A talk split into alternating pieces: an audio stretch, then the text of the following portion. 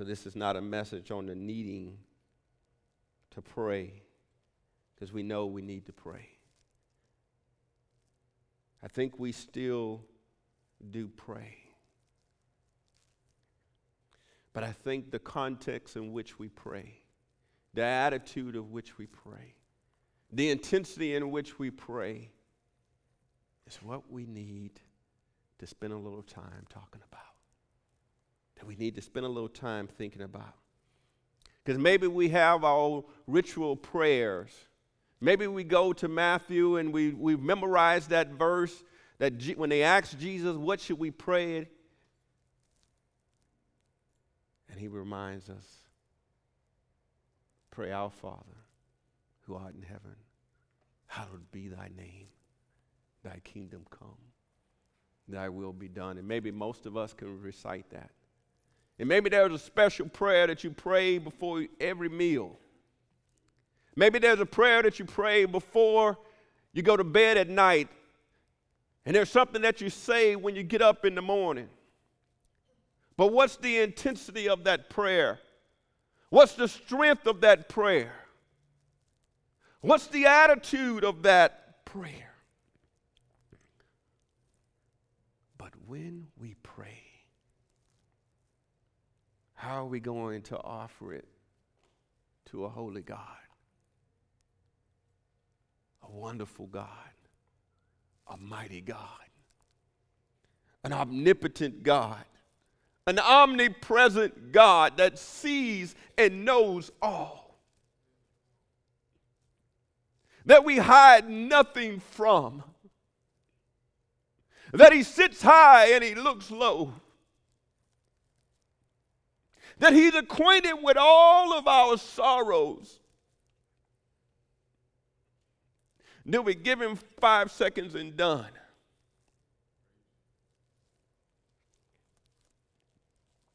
See, James, who was Jesus' brother, he writes this passage in the book of James. And maybe James struggled with his relationship with his brother Jesus. Maybe it wasn't as strong and as intense and as personal as it should have been. And he didn't have that sincere affection and intensity with his brother. Anybody ever been there? And so we see James in the book of, in the fifth chapter, the 16th verse, he says, Confess your faults one to another. Don't forget about one another. Don't forget about that one to your left and your right. Maybe we can go through the busyness of our day and we can forget about each other. He says, and pray one for another. That there is somebody going through something around you. That there is somebody, maybe you got it bad, but there is somebody that's got it a little bit worse than you. And are we being intentional? That ye may be healed. He went on to say, The effectual, fervent prayer of a righteous man availeth much. See, he gave us some characteristics of prayer, he gave us some adverbs to prayer. He didn't just say pray, but he says the effectual, fervent prayer. So when we pray, how do we pray? See, let me give you a couple of definitions here. See, prayer is a solemn request for help or expression of thanks addressed to God. See, it's a dialogue, not a monologue, where we talk and God listens. And then God talks and we listen. As we make a habit of approaching God in prayer, we will come to know Him and draw ever nearer to Him. See, when we approach Him in the right way, when we come before God with intentionality, with understanding who He is, when we allow ourselves to be turned towards Him, it moves God and it moves us. That we grow in a more intimate relationship with Him. See, our desires will become more like His desires. We will be able to secure for ourselves and for others blessings that can only come from God. Do you know a blessing is something that you can't do for yourself? That only God can do it. See, He is ready to give if we would but act in faith. See, let me explain that a little bit. See, the word faith means believing and trusting in. That we don't just act in a way that we're throwing up like we do with Santa Claus and we go, well, I want this, I want that. But we believe that God is working on our behalf and that we are working with Him in the context of prayer and that we're expecting God to do something mightily in the lives of others and in our lives. See, prayer is the means God has ordained for some things to happen.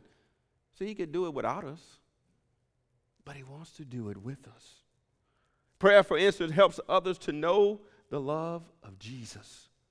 It is not that God can't work without our prayers, but that he has established prayer as part of his plan for accomplishing his will in this world. Prayer moves mountains, it causes the storms to be calmed. Not so much because of what we say, but how we say it. What fervency of the heart. And who we say it to. Who is our great I am? Who are we speaking to? How fervent are we speaking it? Do we believe it ourselves? See, James is getting into a big idea here of this text that we see in James, the fifth chapter. James' viewpoint was that our faith was directly linked to and demonstrated by our works. See, he said, I'll show you my faith by my works.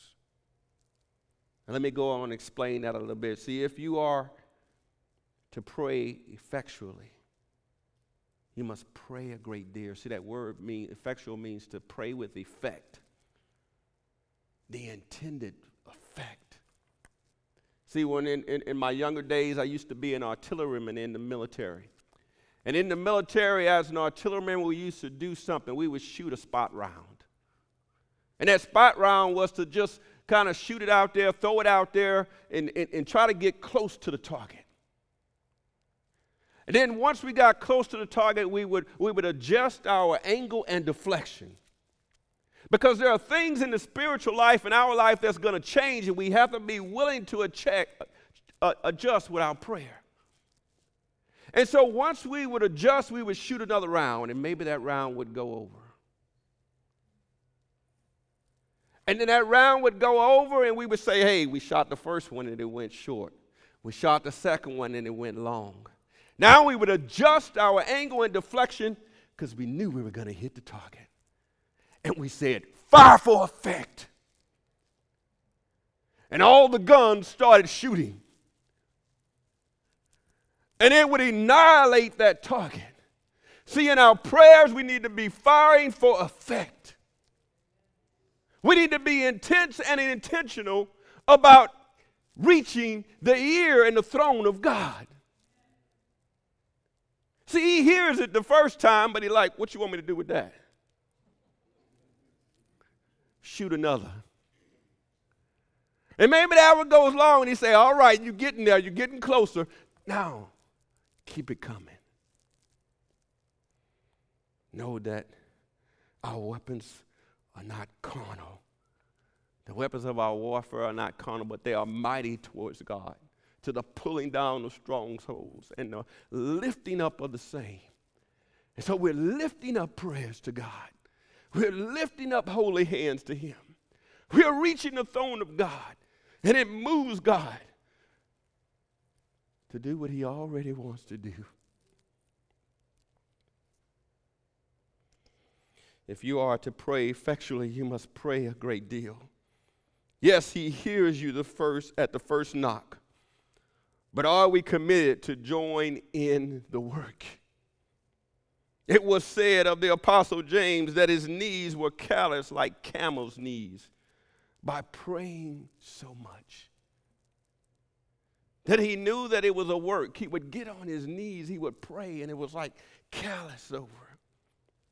See, prayer is, the, is a beseeching the Lord like it says in Exodus 32, a pouring out of the soul before the Lord, as in 1 Samuel 1. A praying and a crying to heaven in 2 Chronicles 3 32.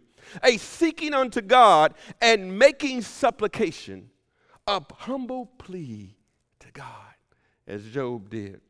A drawing near to God, as we see David in the book of Psalms, and a bowing the knee you are holy, God. You are righteous. I bow my knee before you. I get into my battle position with you, God.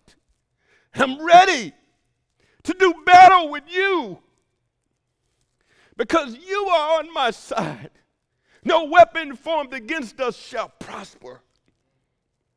And we're going to fire for effect. See, Oswald Chambers said, Prayer does not equip you for greater works, prayer is the greater work. To be a great nation, we must be a great nation of prayer. See, look at it again the effectual, fervent prayer is the hardest kind of work there is to do. It takes something. It takes us to get out of ourselves. It takes us to push past our want to and to enter into His glory, His perfect righteousness. See, the word effectual just simply means successful in producing a desired or intended result that is effective and fervent having or displaying a passionate intensity. Now, most of us know when we, when, when we throw out that first prayer, it's just it's hitting short. We just we just spotting. We checking the block.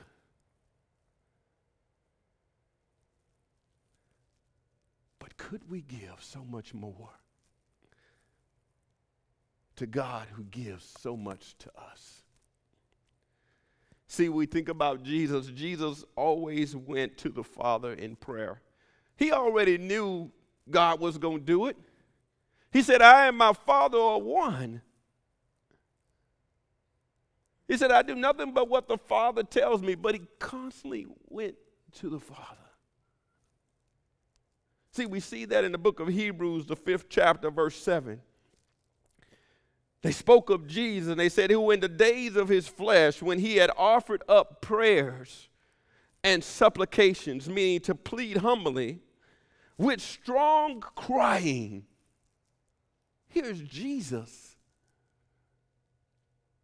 crying before God, and tears unto him that was able to save him from death, and was heard the Shema. He Shema God. He wanted God to hear him. He wanted God to do something. He was confident in God's abilities and he cried out to God in that he feared. In other words, he showed reverence. He showed piety and deity. He humbled himself. He didn't think he was all that. But he humbled himself before a mighty God and God heard Jesus. See, Oswald Chambers also wrote, he said, We take for granted that prayer is preparation for work, whereas prayer is the work. See, we may get up in the morning and we say, Well, let me prepare for the thing that I have to do, and we go in prayer when prayer is the, the, the mightiest work we could ever do for that day. See, the rest should be the overflow. The rest should be the, the, the lagniappe. See, the prayer is the work. See, we're spiritual beings. We're fighting a spiritual war. And now, out of that spiritual war and that spiritual being, God gives us an overflow to now be a blessing to others, to love on others, because He first loved us. And we get to experience that when we're sitting in His presence, sitting at His feet. That's why Jesus told Martha that it's more needful that you that she's that Mary's sitting at my feet. He said, Martha, you're troubled about a lot of things, but this is more needful.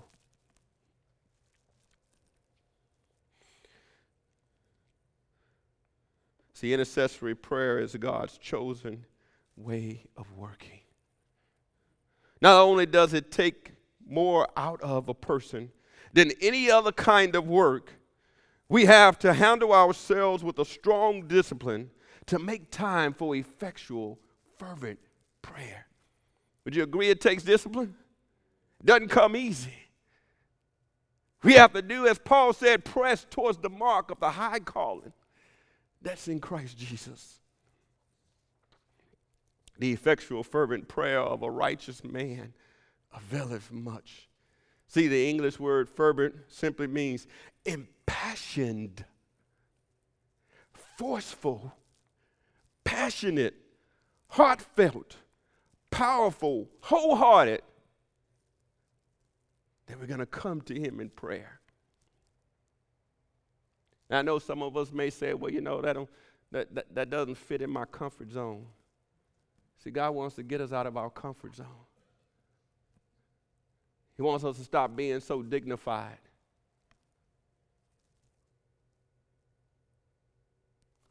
And to worship Him, spend time with Him.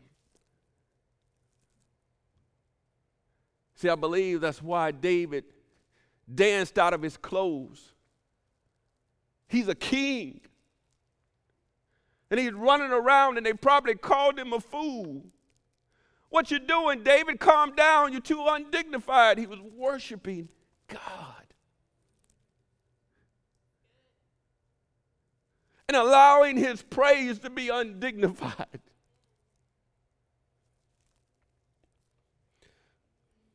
See, this watering down is even seen in our modern translations, and I'm not trying to knock any of them, but I, I, I look at this, and maybe you have that version also, so don't, don't take it the wrong way.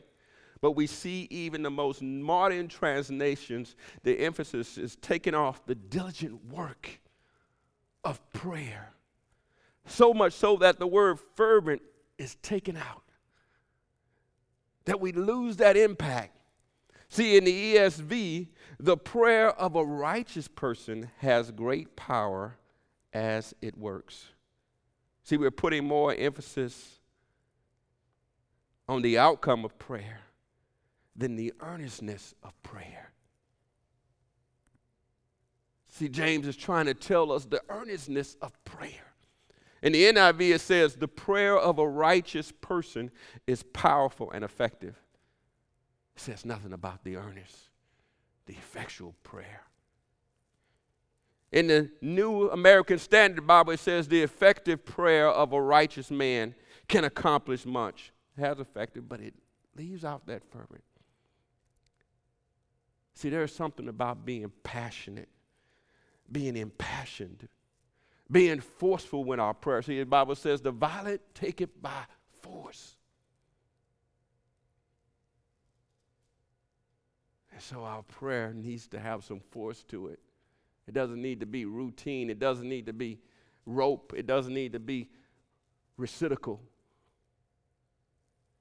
But that is impassioned. Let me give you an example of this. We see this with Solomon. If you would go with me to Second Chronicles, the seventh chapter, verse 14. It's a very familiar scripture that many of us know. It says, If my people who are called by my name will humble themselves and pray and seek my face and turn from their wicked ways, then I will hear from heaven and I will forgive their sin and will heal their land.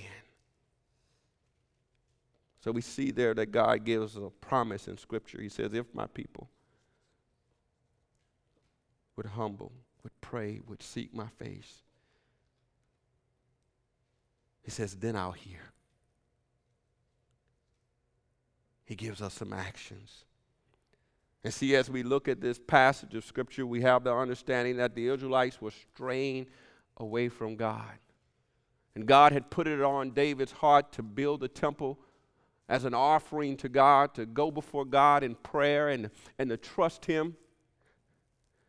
And God told King David that it wasn't for him that Solomon would, re, would build the temple. So it took seven years for Solomon to build this temple, this altar before God, as a dedication to God in prayer.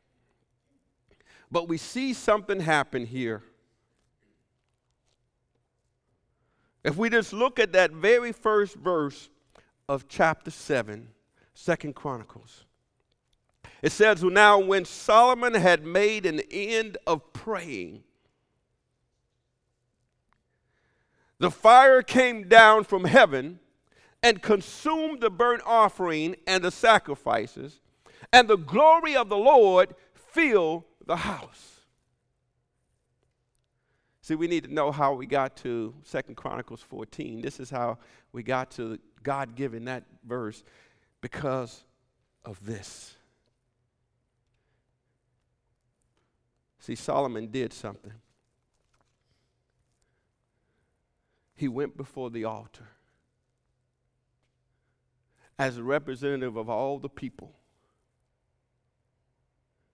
And he stood before the altar with his hands open wide and he just prayed before God. In chapter 6, you'll see this fervent, this, this earnest, and broken-hearted prayer that he is offering to God. He's talking about all of their sins. He's talking about how they were in need of, of God, how, how far they had strayed away from Him, but that God was a good God and an awesome God and a holy God, and he was so thankful. And so he lifted this prayer before God. See, what we also see in that scripture is that they had brought many sacrifices before God, that had brought oxen and they had brought cattle. And they had even brought 120,000 sheep and laid before the altar to get God to be okay with them. 120,000 sheep. But it was Solomon's prayer that he gave a prayer of sacrifice before God, that he laid it at the altar. Look what Second Chronicles 7, verse 12 tells us. And the Lord appeared to Solomon by night and said unto him, I have heard thy prayer and have chosen this place to myself for an house of sacrifice. See, God had seen the 120,000 sheep, He had seen the oxen and all that that was laid before the altar. But God heard Solomon's prayer in the midst of night when all the temple had been built, when all the sacrifice had been laid. God heard the sacrifice of prayer. He went on to say, we see in verse 13, if I shut up heaven, that there be no rain. And God was talking about a national judgment that could be supposed upon the people of Israel he says, Yes, I know of all of the sins and all of the things that I've done, and I can cause famine and pestilence and perhaps war, and bring locusts that can devour the land, and lay everything at waste. But if my people who are called by my name.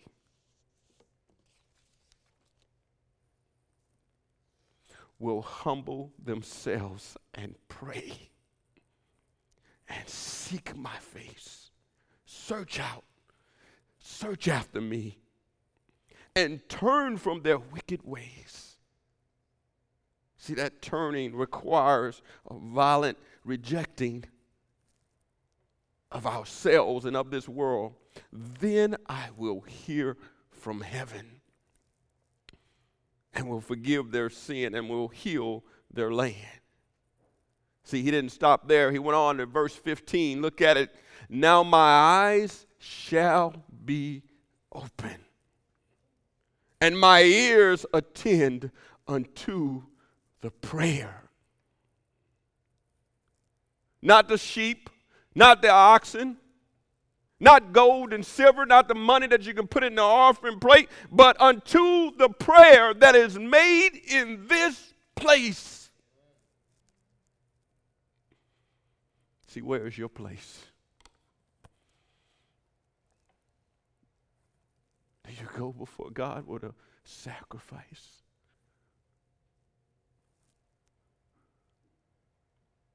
Does He hear your prayers?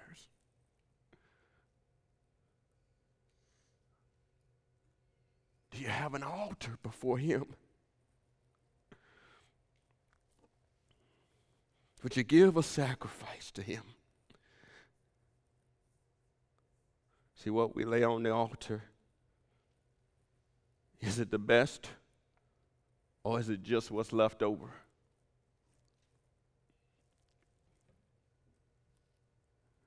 Is it just when we're at night and we're tired and we throw a quick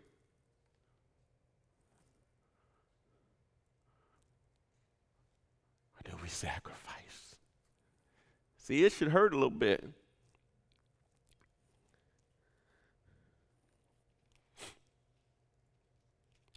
And it's because we can make a difference. See, here's what Psalms 33, verse 12 says Blessed is the nation whose God is the Lord, and the people whom he have chosen for his own inheritance. See, God chose us. He believed that the people of God could transform this nation that this nation would be blessed because of us, because we have a holy inheritance. And we can do battle like no other. See, with humble hearts, in the land of plenty, in the land of great riches, there is a need to stay humble. The Bible remind, reminds us that pride comes before the fall. See, humility is a virtue God desires in each and every one of us. That we would come before Him with humbled hearts. As Proverbs 22, verse 4 reminds us, but humility and the fear of the Lord are riches and honor and life. See, we have riches, honor, and life when we come with humble hearts before the Lord. Our nation was founded on these, this principle that we would humble ourselves and that we would trust, trust in God. Not in what this can buy, but what's already been bought by the blood of Jesus Christ as we are hearing and we sing our nation's song, America the Beautiful, in each sonnet we ask for God's grace, God's mending of our flaws, God's refining power upon America and upon us. See, John, the fourth chapter, verse 10 tells us to humble yourselves in the sight of the Lord, and he shall lift you up. See, prayer connects us with God. It intercedes for others, our leaders, and the hurting of this world. See, there's a lot of folks that's hurting. They're need, in need of us to be on our knees, to be in prayer, to be in humble adoration of God and, and His work, not our work. And 1 Timothy 2, verse 1 reminds us I exhort, therefore, that first of all, supplications, prayers, intercessions, and giving of thanks be made for all men. This is where we focus on. For kings and for all that are in authority, that we may lead a quiet and peaceful life in all goodness and honesty. See, Paul is encouraging us, just as he was encouraging the saints of that day. Make this your first thing. Have a humble desire to lift others up before God. Intercede for them. Give thanks for all men that we're constantly reminding God that we're praying for effect and to seek His face. See, when we seek His face, it brings a new attitude. See, as I continue and I watch all those things on TV and I watch the destruction and I watch things going on, my heart can become deadened. It can stop being compassionate about what's going on around us. There are people that are dying and going straight to hell today. It's not just a movie, it's not just an adventure. Life and death is in the power of the tongue, and God has given it to us that we can intercede in prayer. That we can stop the devil in his tracks with just being on our knees.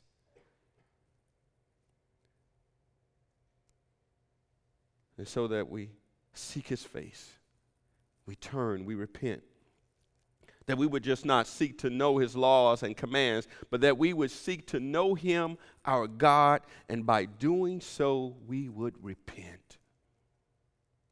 You know, as we get closer to God, we get to know him more and more, it causes us to repent. See, here's what Isaiah in the sixth chapter, verse 5 said. He said, Then said I, Woe is me! For I am undone, because I am a man of unclean lips, and I dwell in the midst of a people of unclean lips. For my eyes have seen the King, the Lord of hosts.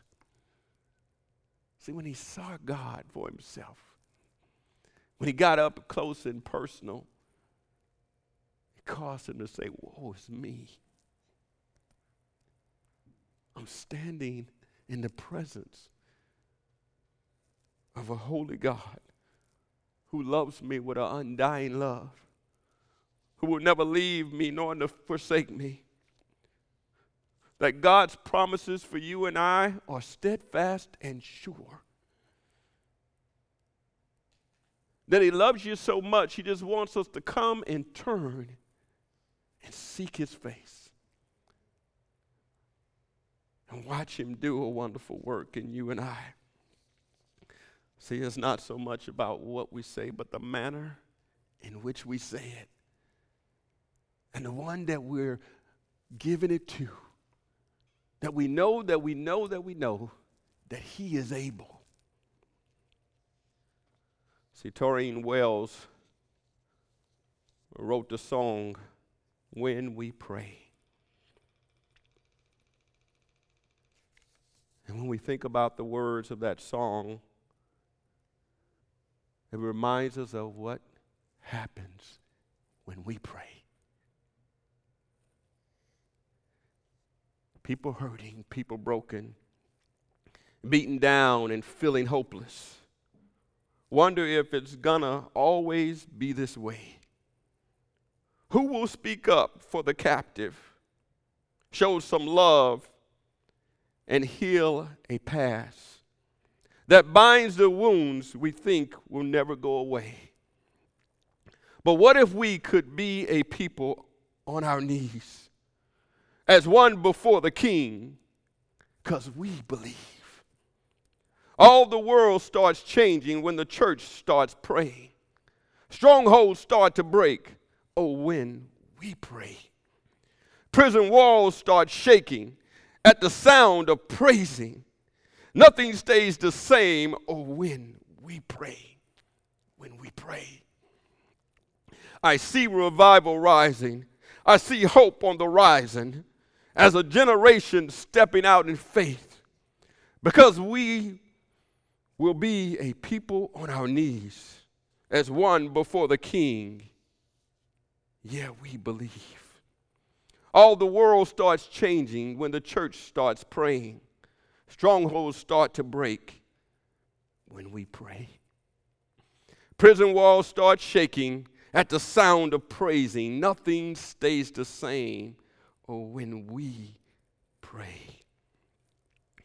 Let your kingdom come, Lord. Let your will be done.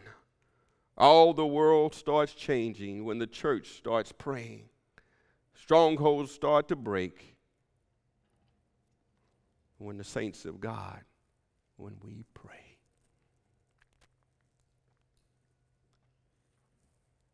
Saints of God, God has given us so, so much. Don't let it just sit by on the wayside. You are mighty. God wants us to join in and be that warrior when we pray that He's called us to be. And so I hope you're encouraged.